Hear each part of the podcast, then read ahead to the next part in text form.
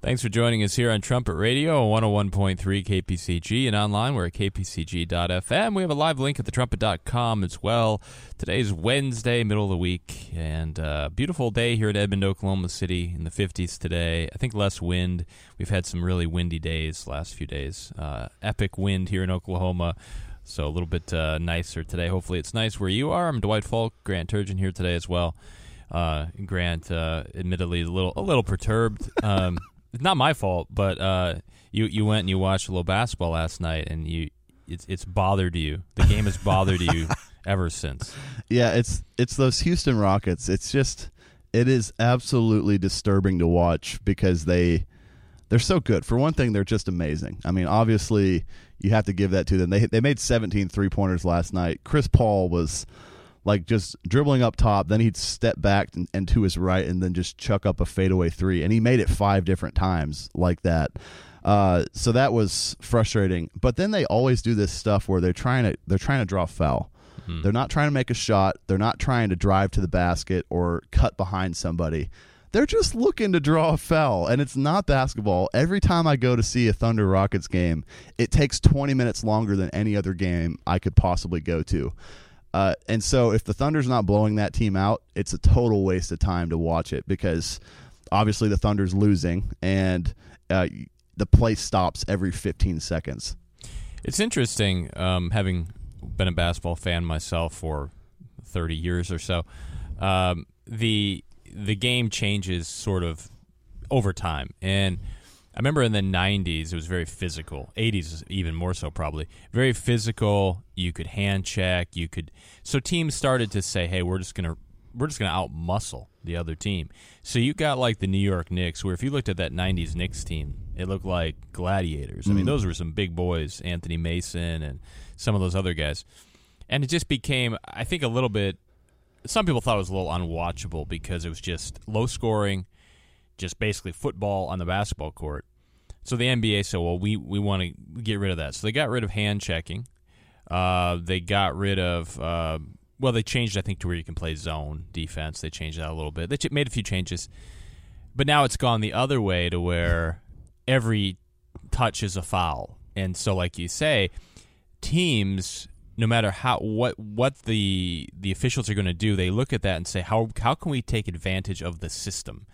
Which is irritating as a fan because you just want to see good basketball be played, as opposed to, oh, they're going to call every foul, so let me just run into this guy and throw the ball from half court, or like you said, attempt like a granny shot from 40 feet away exactly. and then you claim like you got fouled when you'd never oh. shoot that shot. So, and, and we see the same thing in a lot of sports. We see it in football where like for example, you can't run a pick play, but everybody runs a pick play. It just can't look like a pick play. You know, I mean, it just it's just so much deception in it from from teams that uh, it'll be great whenever we get to the point, and it won't be, I'm sure, until Christ returns. But where we can we can play sports, we can have fun, and not try to take advantage of the rules. Yeah, and I'm I'm one of those fans who can see it from my own team as well. I'm not saying that my teams never do things wrong or try to deceive officials. Uh, it's it's really irritating anytime any team does it. But certain teams do it a lot more than everyone else. James Harden has this move where he goes into the lane with the ball and he has his arms extended completely out in front of him and he's basically holding the ball out and moving his arms back and forth to see if anyone wants to take a slap. Does anyone want to foul me now? It's like, does anyone actually go into the lane like that if they're if they're legitimately just trying to make a shot? Is that how people hold the ball? Do they really hold it away from their body as far as possible to try to draw a foul like that? And like every time the Thunder had two two defenders on someone and had them trapped, they'd literally just collapse in a heap. Like Trevor Ariza just fell down and turtled up on the ground and they called a foul and there wasn't any contact or if they get around someone and they're dribbling then they just go into like a headfirst dive on the ground and all the replays show no one even nudged them but they just went flying so the officials think well there must have been a, a foul on that play i just have to wonder at what point do refs watch the tape after a game and say, this team is deceiving me constantly, and I'm going to keep that in mind next time I officiate them. Uh, you have to adjust based on the habits of these different teams. The officials are under a lot of pressure uh, because they've got these players uh, really all of them, but especially the bigger stars, where every time they in any way are involved in a play, they're complaining. You know, they've been fouled, they didn't foul the other guy, and so I really, you know, you have somebody constantly berating you. Uh, it's hard to do. I mean, we've both officiated yeah. games, certainly at a much lower level, but but still, that pressure can come in a little bit, and so I don't I don't know what NBA officials get paid, but uh, it's not an easy job. They they they're constantly booed and everybody hates them. You never see anybody like uh, you know say hey, that was a really fair game. You did a great like you don't see the audience applaud the fair game. right. They'll applaud if you make a call they like, but but if you don't, then uh, and then they always replay the the the play on the big screen, of course, and and a lot of times maybe a mistake was made, and then they have to sit there while everyone watches it and boos them. Yeah, there, um, there's definitely some agitators working in working in the video department to always be playing the play like that because right. it gets the whole crowd just oh, yeah. incensed when that happens. Yeah, I mean, you, you you would at some point. I you know I suppose consider in the back of your head like I hope I can get out of here okay tonight. you yeah. know, because people uh, get pretty upset about some of those things. Yeah, hopefully they get paid decently because that's a lot of abuse to go through. And and obviously there are criticisms to be made sometimes but these players lose a lot of credibility when after every play they're complaining. So hopefully at some point they can just look at the tape and obviously hopefully they can ignore a lot of the complaints because those shouldn't be changing their calls anyway.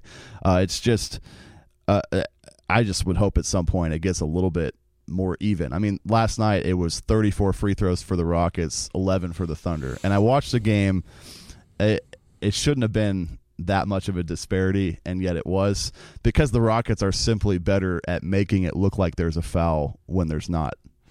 It'll be. I think it'll just be great whenever we do get to the point of a in society, and I I don't think it'll be until Christ returns, of course, but uh, to where you you know people aren't professional athletes. They they play it and it's fun and they enjoy it, but they have other things to do with their lives.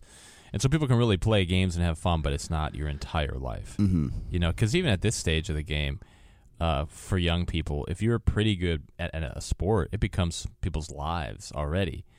And uh, you know, some people make good money at it, but at the end of the day, uh, it is just a game. and I, I like it. I mean, I really love it, but you know, I, I think it'd just be great when communities can get together, you know, play another community in a sport, have fun, and the next day you go back to your job. Right. And exactly. you talk about it at lunch, like how fun it was. Like it's not, you're not playing 82 games a year, traveling around the country, you know, making political speeches in between. you just live live in a live in a balanced lifestyle and playing some playing some sports uh, in the evenings or on the weekends or something. Well, that's true because I mean today you have scouts looking out for eight year olds at this point. Literally, they're trying to secure a college recruit when the kid is eight years old or barely just gotten into middle school. So they're they're not going to even be old enough for college for another eight to ten years, and yet scouts are always already trying to swoop them up. So you can imagine from a kid's standpoint they're already just consumed by that one sport. How are they going to focus on their education, on their classes, maybe even on a part time job if they know that in the future they could be playing for a big college program? Well, in the NCAA program, they're of course under a lot of pressure now for some illegal activity, and there's probably a lot more than there than has even been exposed yet. I mean, everybody wants to win; they want to be competitive, and so you know, players get paid in some cases, so there's a lot of corruption there because it's made to be too big of a deal. That's mm-hmm. why I do I do really like, and I know it's not perfect, but I really do like the the March Madness basketball tournament. You know, you get all these schools and they're playing, and most of them are not going to be professional athletes, but this is a it's a great tournament, and it's not perfect. I know there's corruption and all that, but uh, but it, it is nice to see some teams that play really hard, and you know they're going to graduate and move on and just get regular jobs um, and it's not going to be their entire life. Because I think even those that have a lot of success with it, uh, there's been some famous athletes over the years that have written about after the fact when your career is over, you kind of are lost sometimes. Mm. Like, what do I do? You know, because that was your whole life, your whole identity. I think Mickey Mantle talked about that a fair bit, like how depressed he got because you can never get back that feeling of that adulation and of the crowd and all of those things know, you're done with your career by the time you're 40, you know, mm-hmm. and then you mm-hmm. got the rest of your life to, I don't know, talk about the days gone by. So I, in some ways, that can be kind of a tough thing for for even the really good ones. Yeah, that's true. A lot of these college athletes are going to go into a, a more uh, normal or average field after they play this March Madness tournament, and they're not going to be, um, you know, like you said, traveling the country playing playing professionally, making millions of dollars.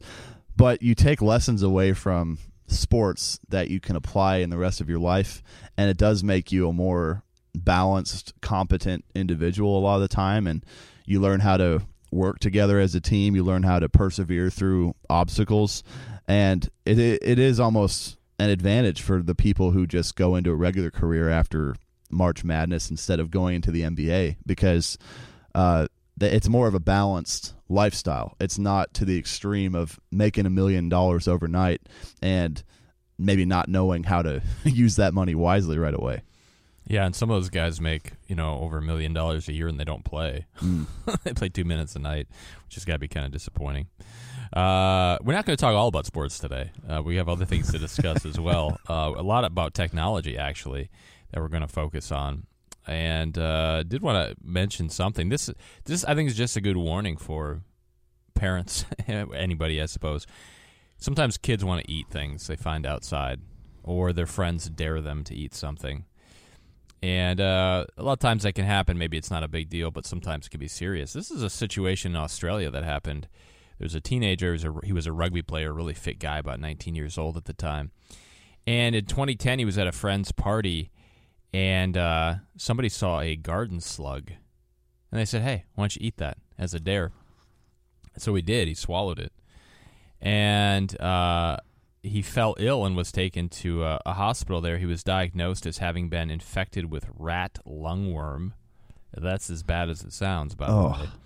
The particular worm is found in rodents, but snails or slugs can become infected when they eat the feces of rats. So don't eat slugs. Uh, anyway, it's got this particular name. This um, uh, this uh, I get well, uh, what they get from eating the stuff from the rats. But anyway, uh, they say most people wouldn't develop symptoms, but some cases they can have a brain infection. So this guy got a brain infection, and now he's he was in a coma I think for like 400 days or something, and now he's basically just a shell of a human in a in a wheelchair, can't really do anything for himself, all because he somebody dared him to eat a slug, and so it's making some headlines more about like the medical bills and things. But I just thought it's interesting because how often do you see that of kids like, hey, eat that or do that. And uh, it'd be a good warning. I, I told my kids right away. I said, "Hey, not that you ever would, but don't ever eat one of these things. You know, nobody would normally pick it up and do it unless you were a baby, maybe. But in this case, you know, you, you're teenagers, you're goofing around, and somebody dares you, you do it. And in this case, the guy's pretty much a cripple for life now. I've also heard of other cases where uh, slugs or whatever else, snails could have even maybe a little bit of poison in them. So it's not even just them picking up diseases by eating what they eat, but even some of them are, are poisonous to begin with. So there's a lot of different dangers from things like this. And it, it made me think of um, just how God has laws about what we should and shouldn't eat. Uh, there's the clean and unclean meats portion of the Old Testament, and he's very specific about look these these are the types of animals that you can consume and there's a whole bunch more that you really shouldn't. And some might think that god's being a little bit restrictive about diet but then all these studies come out or all these tragic stories that show how dangerous all these other animals are if you end up eating them. Right. I think i've mentioned before maybe or at least i think i've told you at some point uh, I, I, knew somebody that that went took a trip to china and they ate a bunch of uh, shellfish and other things, which they had not eaten previously, and it killed them. They died from it. Wow. Uh, very quickly, and uh, you know it doesn't always happen. But I was thinking about this too. You know, like you said, God has these health laws, and also, I mean, God has designed things to where they're unappetizing. Right. I mean, you look at a slug. There's nobody that looks at a slug and says, mm, "That looks that looks interesting." You know, you're revolted by it uh, and, and, a lot of things like the seafood that a lot of people like to eat. You take a look at that thing, and I, you know, if if it wasn't a cultural thing or it wasn't something where oh it's being served at a restaurant, would you ever look at that thing in the wild and say, yeah, I'm going to put that in my mouth? And you'd no. run away. They're the grossest things you've ever seen. Conversely, you know, a fully ripened apple or a banana. yeah, that looks interesting. Yeah. You know, even just the way we're designed to be like just sickened by certain things. A lot of the stuff that that people want to eat, especially in certain cultures, just to look at it would sicken people. Yeah, lobsters, catfish, those are literally the bottom feeders of the ocean, and yet uh, we consider those delica- delicacies in a lot of different places. And yet they look like they're straight out of a sci-fi movie. They look like an alien life form almost. Um, God created all these things to have different qualities, and they're definitely entertaining to look at. But it's not like those are the most attractive uh, species out there. No, the catfish. That's a big thing in uh, Oklahoma. Here, they go. People go noodling, where it's, they stick their arm down there and let it bite on them and pull it out. Which I'm like, who figured? Who like who thought that was a good idea? But anyway, Couldn't do it. No. it's too scary. it's it is scary. So a lot of people like to do that, and um, there's an aquarium in Tulsa. And a couple years ago, I took my kids there, and we were going through the aquarium, and sure enough, they had a s- part of the aquarium that had catfish in it, which I thought, well, that's kind of weird. I mean, but fair enough. And there was some locals there, and the, uh, the the dad was there looking at it with his kids, and uh, I don't know if I can do a rugged Oklahoma accent or not, but he was like. He was like, get some butter on them, and he put them on the grill. Like he was, he was describing like how he would eat those. and I thought, well, that's that's pretty accurate. A lot of people do eat that stuff, and a lot of them just don't know any better, and they just grew up doing it. But but if you do look at God's laws, they say, look, there's certain things you should not eat, and it's not because God just is making a law just to see if we'll do it. Uh, it's because it's not good for us. And you know, when you throw that live evolution out the window, and you look at the reality that an intelligent mind created men and and women, and the way our bodies work and what we need to eat to sustain life and health, there's a design there. And if you start putting things in you shouldn't, I mean, we could all go out and probably eat a handful of dirt. probably wouldn't kill us. some some people would say there's more nutrients in it, but at the same time, that's not what we're supposed to sustain ourselves on. there are certain things we should eat and not eat. And just because it doesn't kill you immediately doesn't mean that uh, it's okay to put in your mouth.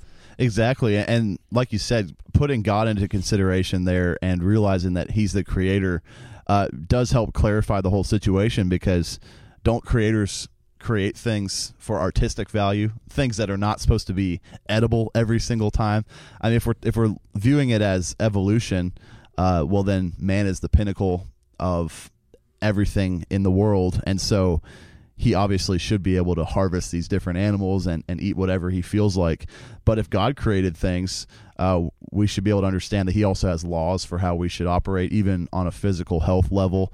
And also, he's a creator. He has uh, brilliant creative capacity, uh, just an unlimited ability to produce beauty. Uh, and even just things that are unique or funny or interesting uh, doesn't mean that every single animal we should be consuming. Yeah, for sure. So it's it- you know it's it's a great point too. I mean, man has made things. We make cars. Do we ever say, you know what? Instead of putting gas in this thing, let's fill it with swamp water and see what happens. People would think you're an idiot because they're like, clearly you don't put that in there. It doesn't run on that. but yet humans would like, well, let's let's eat that and see what happens to mm-hmm. us. But we would never we would never do that with a machine that we've made. Yeah, and, and the same the same analogy there. If we create a car, we expect it to drive on the road and not decide to go in the water and see if it can float. It's the same thing where God created us and He created us to, for a specific purpose to do specific things, obey His laws, and so often we decide, oh, well, we, we're not built for that purpose. We actually know better for our own lives, and even on this in this area of physical health we think of the most repulsive things as delicacies, things that if you're looking at it from a standpoint of eating it, it we should not even consider that because of how gross it would be. Uh, but because we think that we're in charge of our own lives, uh, then apparently that's an option. Yeah. So just be real careful, you know, because poor guy, I mean, they, they have a before and after picture. The story's on Fox News, a few other places. And he was like a strong 19 year old rugby player, like good looking kid. And they, they, his mom even said oh, he was like indestructible, you know. And then you see him today, and he's in a wheelchair, and he's you can tell he's just not there mentally anymore. Wow. All off of that. I feel bad for his friend too that said, "Hey, eat that." You know, it was just a joke, but sometimes it has serious consequences. So something to something to think about there. Well, that's a lesson for friends too, isn't it? Yeah. I mean, uh, even even when we think it could be harmless, why do we always have to be constantly pressuring e- uh, each other in a certain way, especially when we're younger? Uh, that tends to happen quite a lot. We we probably both are familiar with that. Uh, but if it's if there's nothing productive about it, if there's nothing good that can come from it, why would we want our friends to do that? If we wouldn't do it ourselves and we're trying to get our friend to do it, uh, it's not really motivated by love. I never really understood the uh, the pressure of the dare. Um, you know, somebody says, "Do that, I dare you." Like I, that never registered with me. I'm like, I don't care. I mean, it's so, or or they up the ante. Well, I'll double dare you. You know, Oh no. and yes, triple dare. I mean, how far are we going to take this? So I never really felt all that pressure, but I, you know, in some situations, I, I'm sure um, people would. That would be a very fascinating uh, historical look. Uh, I wonder if they have something like that where it's like the history of dares, Mm. dares that have gone wrong.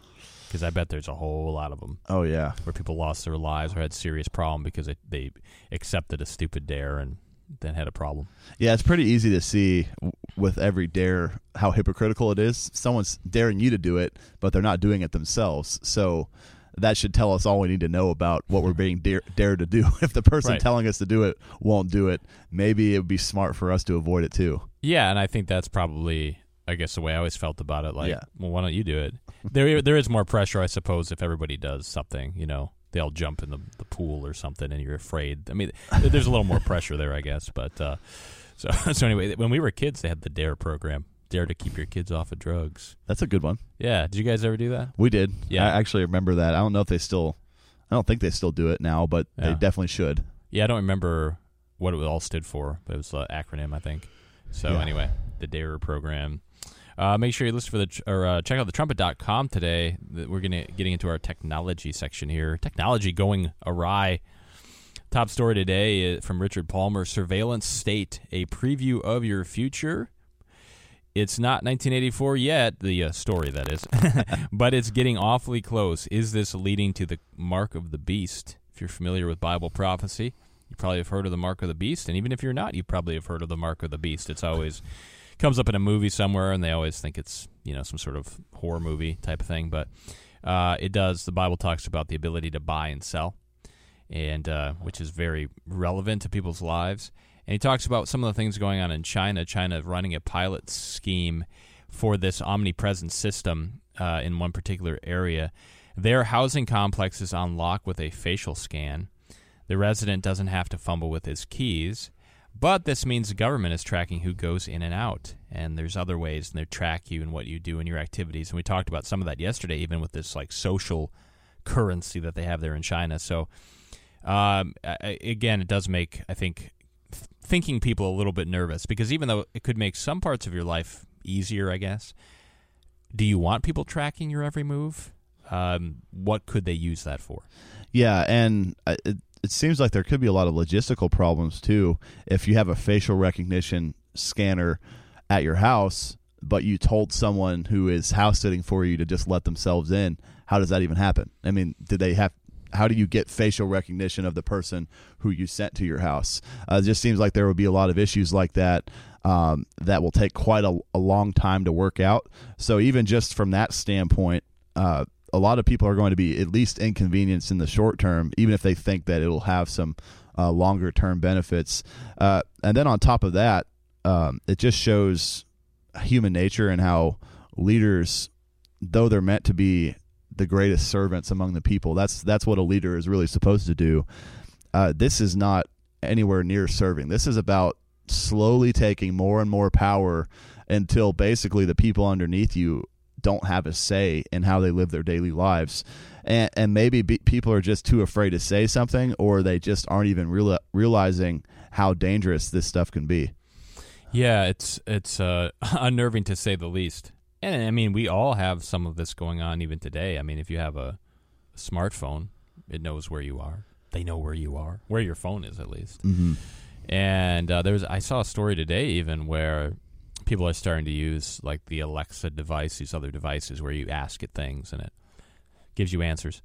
And uh, those aren't behaving properly for some reason in some cases. Like there's one where it just it has like this this maniacal, crazy laugh that just randomly happens, which would scare you to death middle of the night. Uh, and then it's just ignoring commands. So I don't know if it's just a malfunction or somebody's messing around and like manipulating them or something. I don't I don't know what's going on with those, but uh, it, it, we, the more intertwined we become with technology, the more we get caught up in the web of it all, mm-hmm. uh, and that can be a bad thing. There's a kind of related to that. We talked about this a little while ago, but there's some more information about these alarming advances made in digital media manipulation. Uh, it's called the deep fake you know, where they mm. they take somebody and they make it look like they did something. There's a video out there that they've made just to demonstrate where they have President Obama giving a speech that he never gave, and it looks it looks like you couldn't tell. And they, they do it to demonstrate, look, we can this can be done by anybody that has a little bit of know-how. The software is open source, so you can go get it, I think. And what they do is they, they basically take the the image of the person and they can they can map their lips and like their eyebrows and make them sort of move in a natural way. And then you insert the words or what they're saying. I don't know all the exact ins and outs of how they do it but there is the possibility now to take a person anybody you want and put them into a video showing them doing something that looks realistic and they were not actually involved at all. Yeah i just have to ask why. Why is this something that had to be created what's the motivation for stuff like that? Uh, obviously, you could, I'm sure you could do something interesting in terms of video games or movies or whatever, but they're actually showing a real person doing something that he didn't do. Why why couldn't they show a more harmless example so people don't get these crazy ideas of maybe trying to blackmail somebody uh, instead of create a video game or whatever? Yeah, I mean the only thing I could think of that would be a use of this that wouldn't be necessarily horrible would be just a comedy. Like it'd be funny, I guess. Yeah. Maybe, but even that would be strange. But I can't think of one good reason to do this. Because you're well, it's a lie, first of all. But then you can just think of, like you said, blackmail. Um, we, you know, we talked the other day about all these scams that happen. So you don't mean to think the scammers are already thinking this through, like, huh, I wonder what I could do to take advantage of somebody here. And in this age of fake news, you never know. Like there's so many stories that come out about anybody that's in the public eye and they find somebody who says they did this and they did that and with the Me Too movement and all of these things. Some of it's probably true, some of it may not be, I don't know. But then now you you you make the these fake videos. It's going to be so hard to determine truth from lies. And uh, if somebody's got an axe to grind with you, there's lots of ways to come at you now. Well, it just makes you wonder uh, who would actually ever want to be a public figure. Eh, who would want to gain any sort of recognition at all if all it takes is one malicious person with knowledge of software to totally ruin your life potentially. Uh, and the Bible even talks about that how in the end time no one's going to want to be a leader and people will be clamoring for someone who seems to dress nicely and that's about it and that that'll be the person who will be the leader. Maybe this maybe this has uh, some potential there where no one wants to be a leader, obviously, because of how bad the nation is. But what about the fact that no one knows what truth is anymore, and you can just be lied about and slandered endlessly? We've seen that uh, even with this president. Uh, obviously, not with this type of software yet, uh, but that's where it's it's heading. It seems like where you could just say anything you want to about someone, completely undermine their character, destroy their reputation, and it just takes a second. It, it's so easy to do that now that why would anyone want to lead? Right. Well, even I mean, even before say the ad the advent of some of this video technology, just think about the way that presidents over the years or other world leaders have been uh, made fun of in sketches, like sketch comedy with impersonators. And in some cases, I think that's sort of the impression people have of that individual. It's not the actual individual; it's the character, uh, the caricature that they made of them. Uh, you know, you can think of like Will Ferrell doing uh, his impression of President Bush. That's the first one I thought of. Uh, yeah. You know, I think Dana Carvey did the his father. Um, there's just different ones that have, have obviously now it's what the Baldwin guy. I can't remember which Baldwin brother it is. Alec. Alec. Right? Alec Baldwin. He he's he does the Trump impression, and so people I think they sort of sort of think, I mean they know it's not the real guy, but you have this this guy up there acting like a leader, saying just absolutely ridiculous things way overdoing facial gestures and that type of thing. and uh, or facial gestures. That's not even a word. facial, uh, you know, whatever Expressions. Expressions. Yeah, thank you you, and other gestures, facial gestures, and uh, and and that kind of sticks in people's heads. Mhm. So that's been going on for a long time. But now you can actually fool people into thinking that a president said something or another leader. So that's a great point you bring out. I mean, maybe that is part of why people just say, "I don't want anything to do with leadership anymore." Well, it definitely uh, makes me want to want to shrink into the background just hearing a story about that. That's the natural pull when you hear something about how easy it is to just completely ruin someone's life. Uh, why would you want to be out there in the public eye? Why would you ever want to accomplish something that is noteworthy if someone who has something against you for whatever reason could undermine all of that hard work? Yeah, it's amazing. Uh, as far as these deep fake videos go, they say that Reddit took steps to ban a number of deep fake groups that had tens of thousands of members that were using this software and talking about it. But experts say people are still accessing the tool on the dark web. So it's like it's like a weapon that man makes. They always use it. You make software, somebody's going to use it, and they're going to figure out what to do with it, and it's never for good purposes. You know, it's always the, always the driving force is to do something uh, evil. It seems like, and so they've tried to ban it, but it's on the dark web. I don't know anything about the dark web. All I know is that they have commercials about like, what do they know about you on the dark web? I'm like, I don't know. I don't even know what the dark web is. How does one even venture to this land? It doesn't even make sense. Well, according to the like the little videos they always show you when they're talking about it, you have to be in a dark room.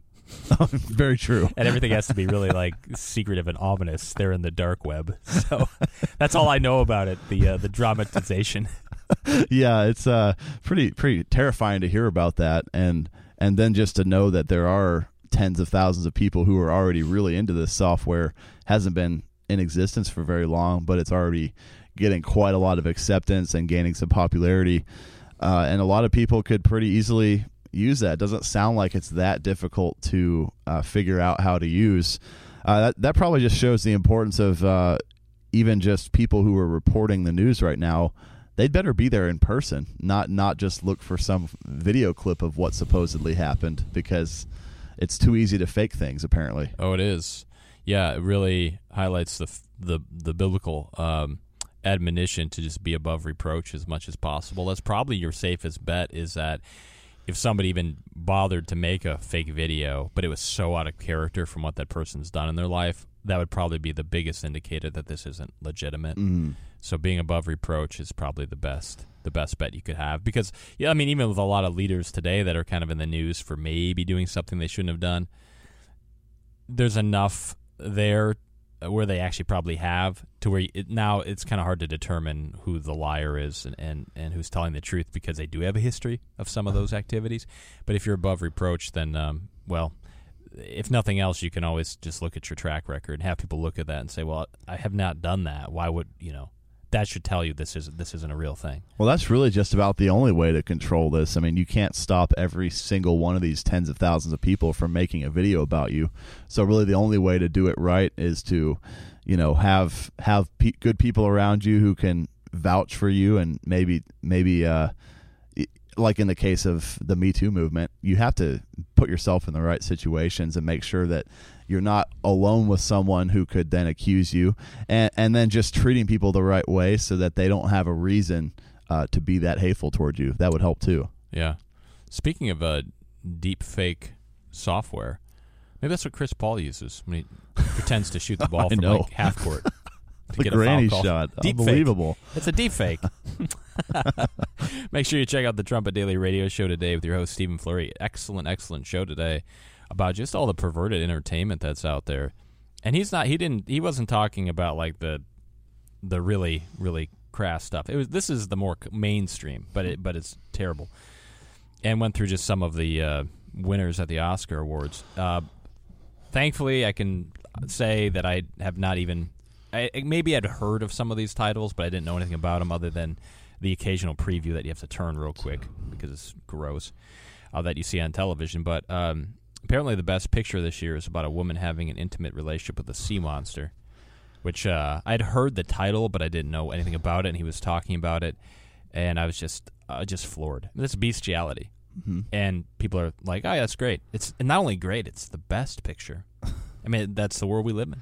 I saw the trailer to that yesterday because I heard someone uh, talking about how absurd it is for certain movies to be winning, and uh, this commentator was even saying that that's actually the priority of people in Hollywood now. Uh, it's not to make movies that make a lot of money and that everyone wants to see. It's to make stuff that's pushing this radical left social agenda. Um, I mean, I saw that trailer yesterday and it just rattled me to the core. I was shaken for a couple hours after just looking at the two minute trailer. Uh, I didn't realize how bad it was going to be, or else I wouldn't have watched it. But uh, basically, it has like a, a homosexual, a black man, a communist, all helping the sea monster break out of this American laboratory where they're doing tests on it uh, and get into this girl's bathtub, basically. I mean, that's just what was in the trailer. And it's just shocking. Like, you can't even hardly think right after seeing something like that. How warped. Yeah. Yeah, absolutely how warped. I can't imagine. Uh, there's been things like that where, uh, and thankfully I haven't seen too many, but like you said, a trailer or something will pop up and you just, you just, it does disturb you. When I was in college, and I, this was this is uh, almost 20 years ago. Uh, I, I, took a film study class, and we had to watch a variety of films, and and it, a lot of different genres, and some of them were, were pretty good or fine classics, but then they had a couple that were a little rougher. And that was 20 years ago already. And there was one I remember, and uh, uh, it did. Sh- I just walked out of there like bothered for a long time after that. Yeah. Should have never been in there, but uh, uh, so there are things like that, and but it's amazing because you think, well, if if people are going to see some of these things and it's not rattling them what has happened to the mind where have they gone and what's it going to take to give them that thrill the next time i mean it's the the mind is very um, adaptable and uh, that can be used for good, but it can be used for evil too, to where they just become numb to things. Just just the premise of this story, it's just enough to make you sick to your stomach. Yeah, it really is. Um, I mean, they make it, they try to make it look as acceptable or as I guess as normal as possible. This this woman basically is like a janitor at this this government uh, facility, and she's cleaning up the place every day, and she comes into contact with this hideous. Like it's not even. If this is make no mistake. This is not a merman. This is not like Right. half man with like a fishtail. This is like a full on just disgusting, hideous sea beast. And she f- somehow makes a connection with it because she's mute. She doesn't have the ability to speak. course. And of course, the only thing that's ever going to love her or think that she is somewhat normal uh, is a sea monster. Uh, it's just, it's just, uh, it's just. I couldn't even. you just lose the words after a while seeing something like that, and it was almost just com- terrifying to think that a lot of people think that this is a beautiful film and the vast majority of the comments on the trailer were saying how amazing the story was and how romantic it was and uh, it's just that's where society's going and it was just absolutely earth shaking to realize that's how bad it is that we actually are making bestiality uh, seem like it's normal.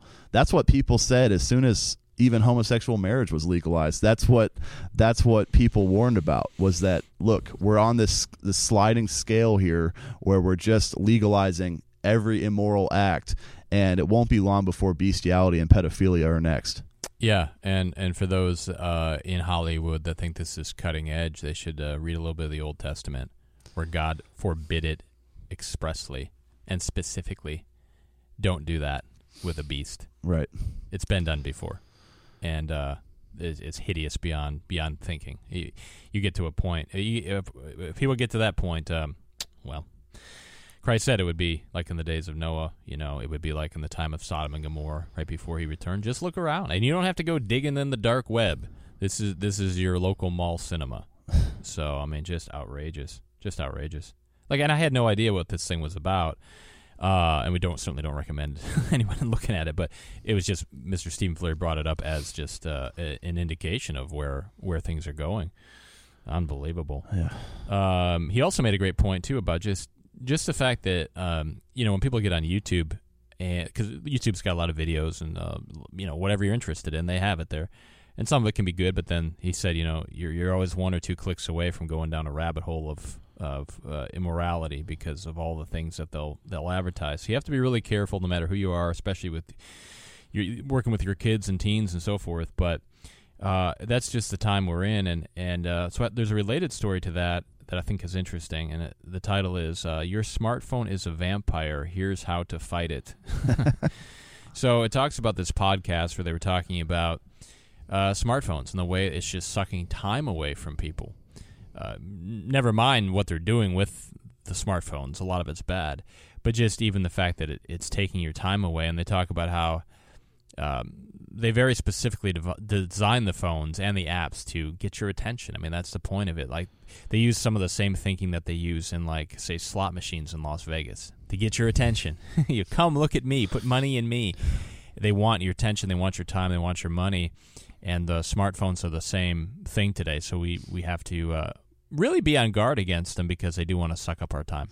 Yeah, that's uh, really probably uh, one of the biggest scourges on society right now is just wrong use of a device like that. Everyone has it in their pocket. Everyone's able to whip it out at any time and use it for whatever they want to do. And uh, you just see that everywhere. Everyone has one of these devices, and there's always a rush to get the latest version.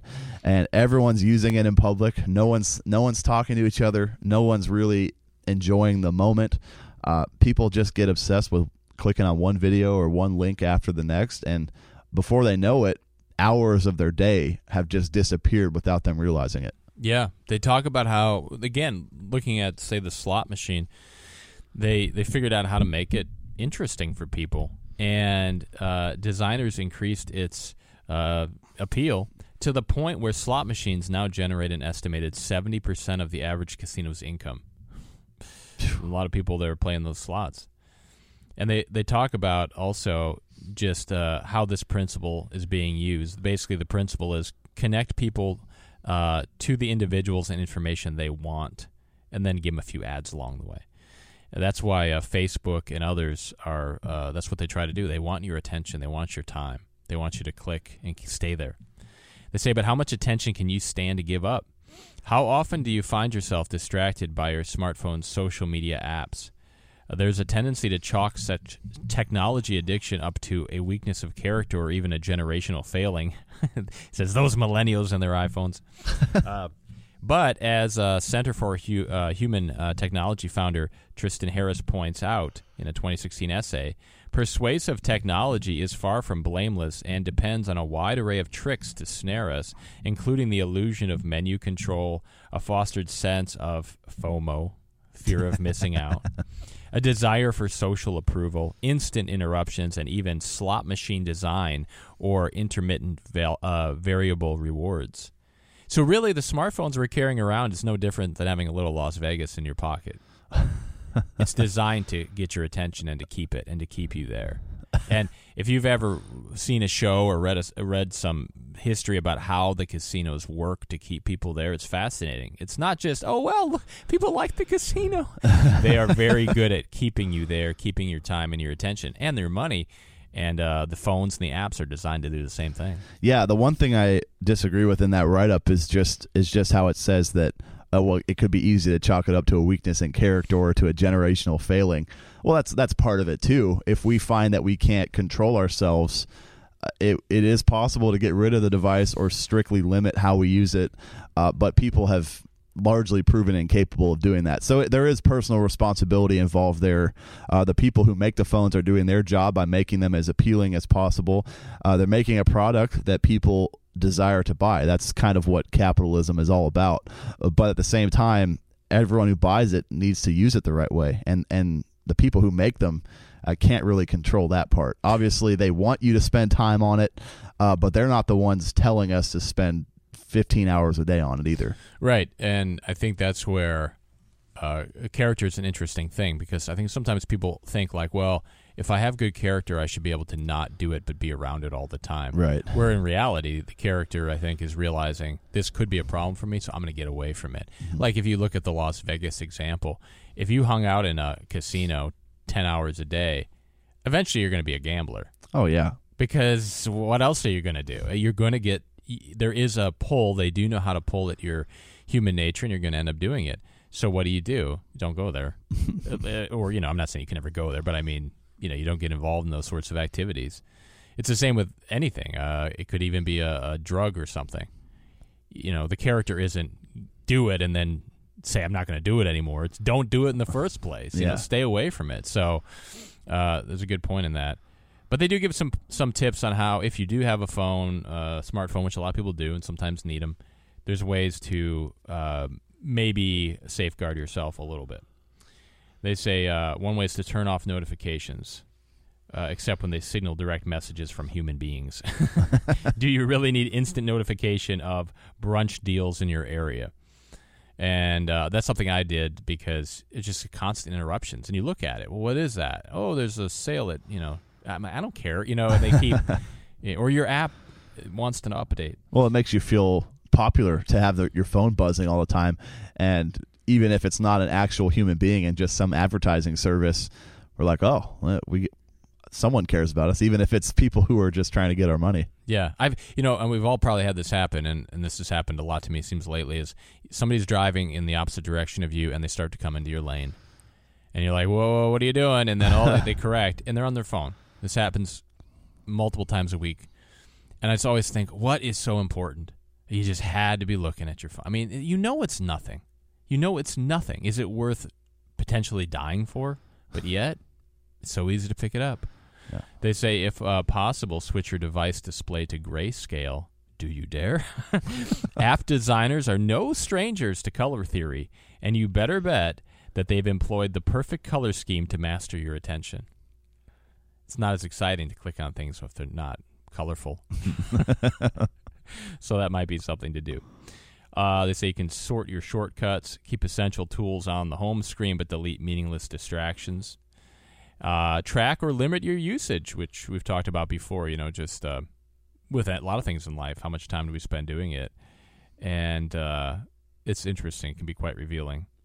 And then the probably the obvious one: physically limit your access to the device, such as during slumber. So if it's not right within arm shot, you probably won't. Well, you won't use it. It's funny how it, it does sort of feel almost scary. Where if you're like, I'm just going to leave this in this room and I'm just going to go do something else, and you're you're almost afraid. Like, but what if there's a sale at the you know? right.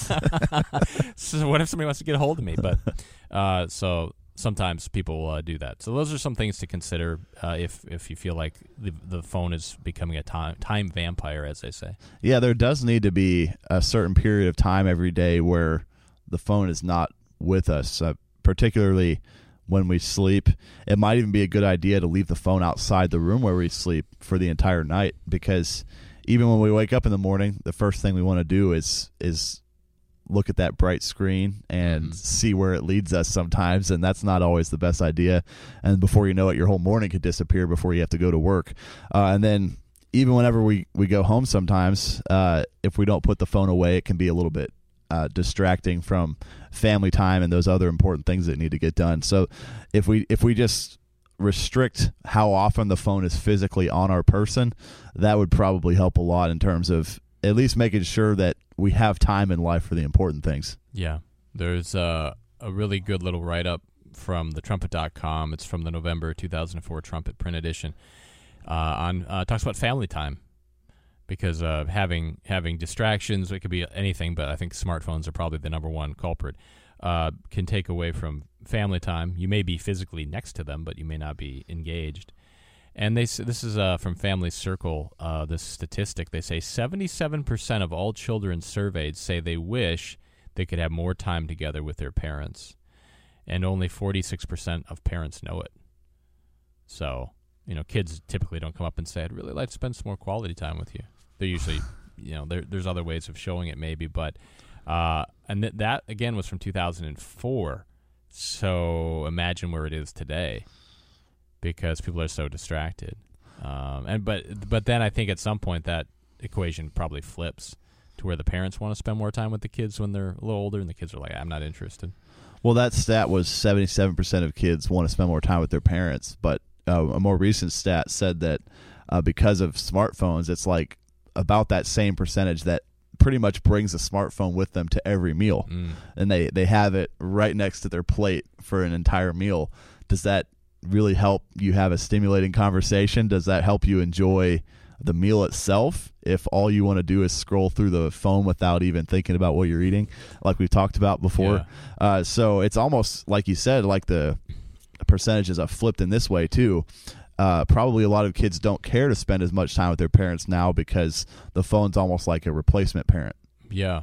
Well, you know, it's funny if you think about it. You were saying, you know, putting it by the plate there, and made me think about what if you what if you did that exact same thing with a different device? What would people think of you if you always carried a calculator with you, and you always had it next to you, and people are talking to you, and you're like working equations? Like, what are you what are you doing? I was doing some math. You know, people be like, "What is the matter with this guy?"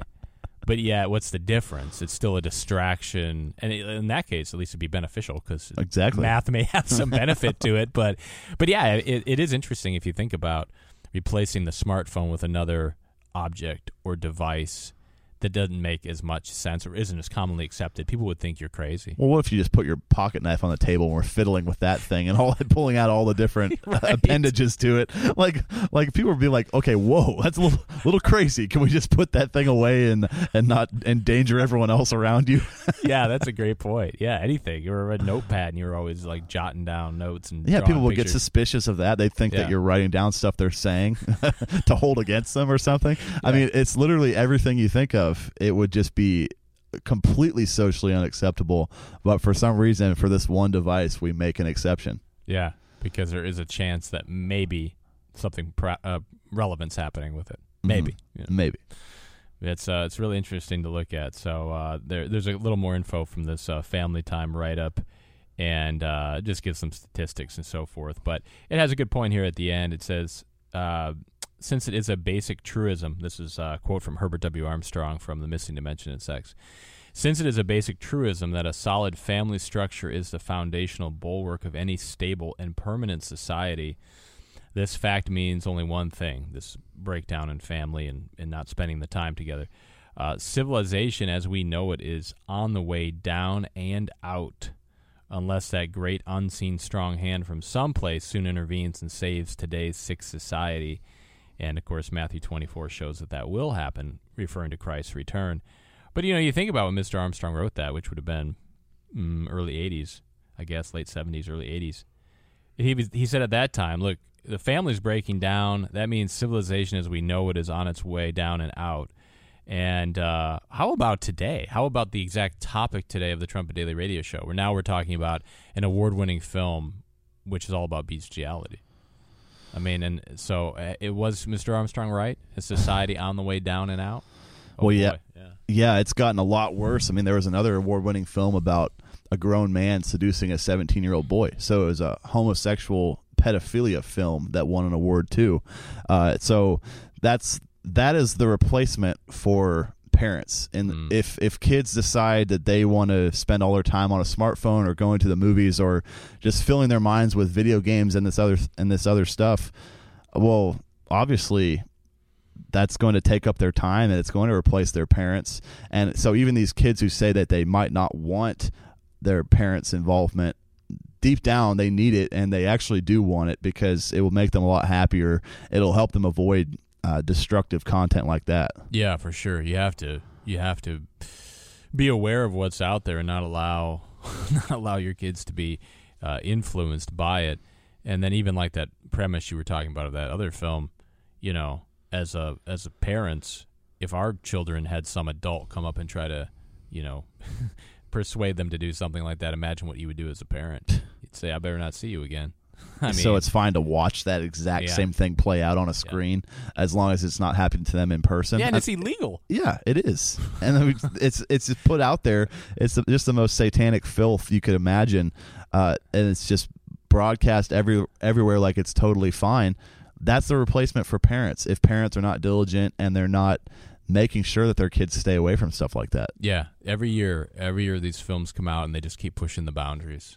Or it could be a video game, or it could be the latest gadget. It just keeps pushing the boundaries away from family, away from uh, God, of course, and into Satan's way of thinking. And uh, of course, there's a great quote that Mr. Armstrong had years ago where he said, "You know, you you might ignore your kids, but Satan won't." Mm. And that's exactly what's happening. Yeah, the parents might ignore them, but the smartphone doesn't. It's always there. Yeah. It's always on. It's always ready. to have a conversation. Yeah, you have to have a a good something good to replace uh, these bad habits. You can't just take away the smartphone and then send the kid off to his room uh, to do nothing and just sit there. You have to replace it with family time and, and with good activities and, and hobbies and uh, pursuits that will actually benefit them. And mainly, like we're talking about right now, the family time. That, that has to be there to actively replace um, some of these more destructive influences. Right. If you're having a great time with your family and you enjoy your family and you're in the middle of just having a you know a fun activity and somebody came in and said hey you want to go watch this film about this lady and the sea monster? I think everybody'd be like what are you talking about? Get out of here. Right. but you know if you're left to your own sort of devices you never know where it ends up. No, it doesn't end up good that's what the bible says. So uh, anyway great trumpet daily radio show today. Uh, make sure you do check that out as well as the key of david program and the trumpet hour today also. All that coming up here on uh, trumpet radio. That's all the time we have for today on trumpet radio live uh, for Grant Turgeon and myself, Dwight Falk, have a great rest of your day, and uh, we will talk to you tomorrow.